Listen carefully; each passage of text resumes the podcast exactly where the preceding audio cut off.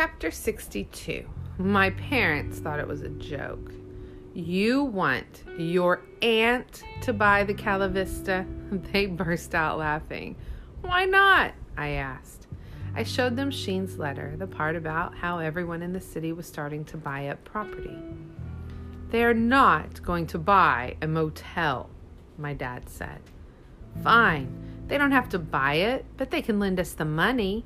We can buy it, and we can run it with Lupe and her family, I said.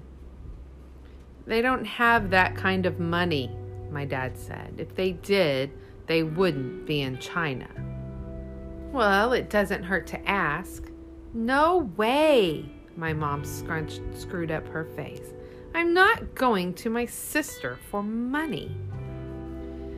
Sometimes when my parents got like this, I really wanted to spray them with all purpose cleaner.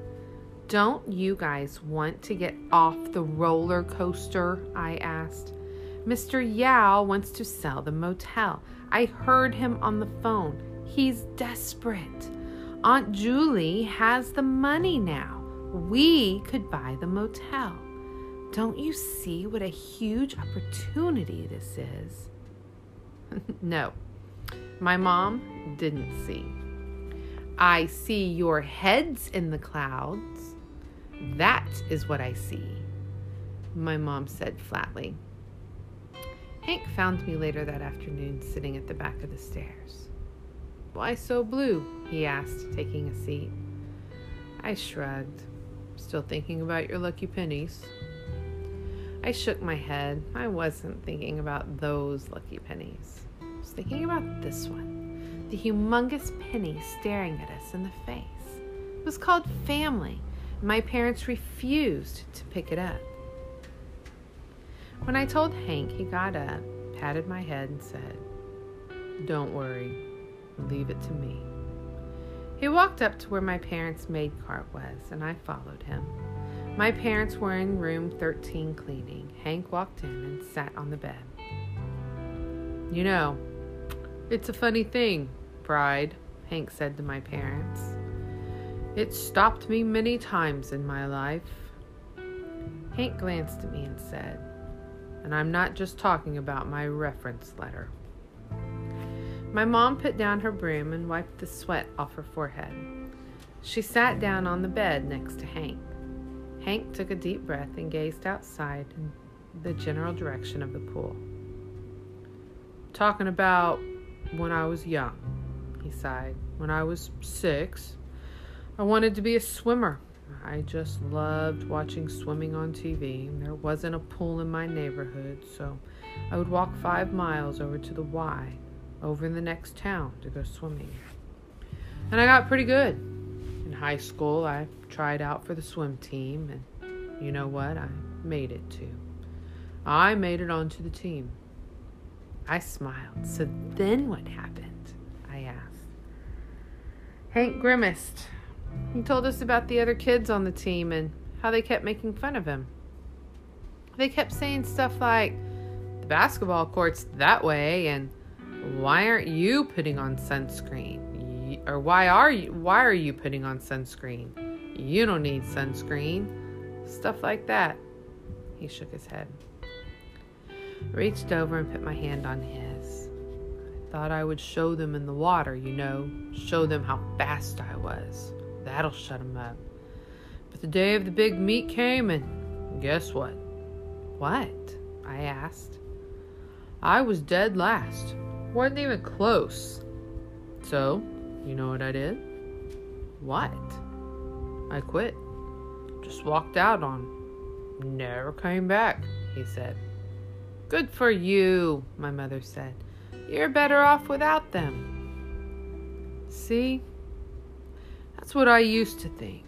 But now you know what I think? I think if it were Mia, she wouldn't have quit. She wouldn't have let those punks take away her dream. She wouldn't have wor- she would have worked hard and gotten better. So what if you lose your first race? You get back in there and keep swimming. You know something? She would have been right. I thought back to all those times Hank walked by the pool and how he always stopped and stared at it. his mind a million miles away. Hank turned back to my parents. The point I'm trying to make is you can't let a useless thing like pride get in the way of your dreams, Hank said. That's what I realized this year. Hank pointed at me. Now, you've got a really special little girl right here. You owe it to her to swallow your pride, he said. I've been around long enough to know there aren't many chances in life for our lot to change our luck, and this is it. You're staring at it. Yao's dying to sell the motel. But it's not that simple. I've been lying to my sisters about how great our life is here, my mom confessed. So tell them the truth. No skin off your back, Hank said. My mom looked hesitantly at my dad. Hank's got a point, he said.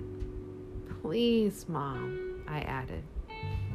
My mother peered into my eyes. Hesitation melted into resolve. Slowly, she stretched out her hand. Give me the phone, she said. We all crowded around my mother as she picked up the phone in the room and dialed international for my aunt, a number she knew by heart yet never used.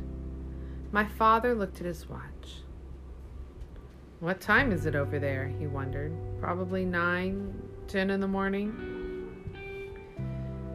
We, fi- we waited and waited while it rang. Finally, on the fifth ring, my aunt picked. Julie? My mother said in rapid fire Chinese. It's Ying! Her face lit up when she heard her sister's voice. I guess all the lies in the world couldn't pull two sisters apart. We're doing great, my mom said. Everything's fine, just ter- just terrific. Uh oh, I could feel her Macy's voice coming on. Listen, the reason I called is I have an opportunity for you, my mom said. My mom glanced hesitantly at my dad, who nodded. Go on. How would you like to invest in some American property? A pause. Oh, yes, I said American property, my mother repeated. Not just any property, a motel. See, the owner of our motel, Mr. Yao, is selling his motel, and I just thought. I could hear my aunt's automated voice on the other line, but I couldn't make out what she was saying. No, you wouldn't have to run it. We would run it for you. It's a real cash cow, this motel. A wonderful opportunity. My mom's face fell. I see. I could tell from my, the look on my mom's face that my aunt wasn't going for it. My mom held her hand over the receiver and whispered to us. She says they're saving up to buy an apartment in Beijing for Shen. An apartment for Shen? Shen's only 10. No, of course I understand, but listen, you don't have to put in a lot. You could ask Quinn, Lan, Bimming. You could ask the whole neighborhood. Everybody could each put in a little. Quinn, Lan, and Bing were my mom's other siblings. My mom frowned. Oh, they want to buy an apartment in Beijing too. Huh, she said. My mom shifted her weight from one foot to the other. I could tell she was ready to give up when I probed her. No, my mom looked over at us. Tell her, my dad mouthed. Okay, listen. She sighed into the phone. The truth is, we're really struggling here. Slowly, my mom put aside her Macy's voice and told my aunt the truth. So I'm asking, my mom said at last, her voice shaking. Will you help us, sis? There was a long pause at the other end of the line, during which my mom, Hank, and I all held our breaths.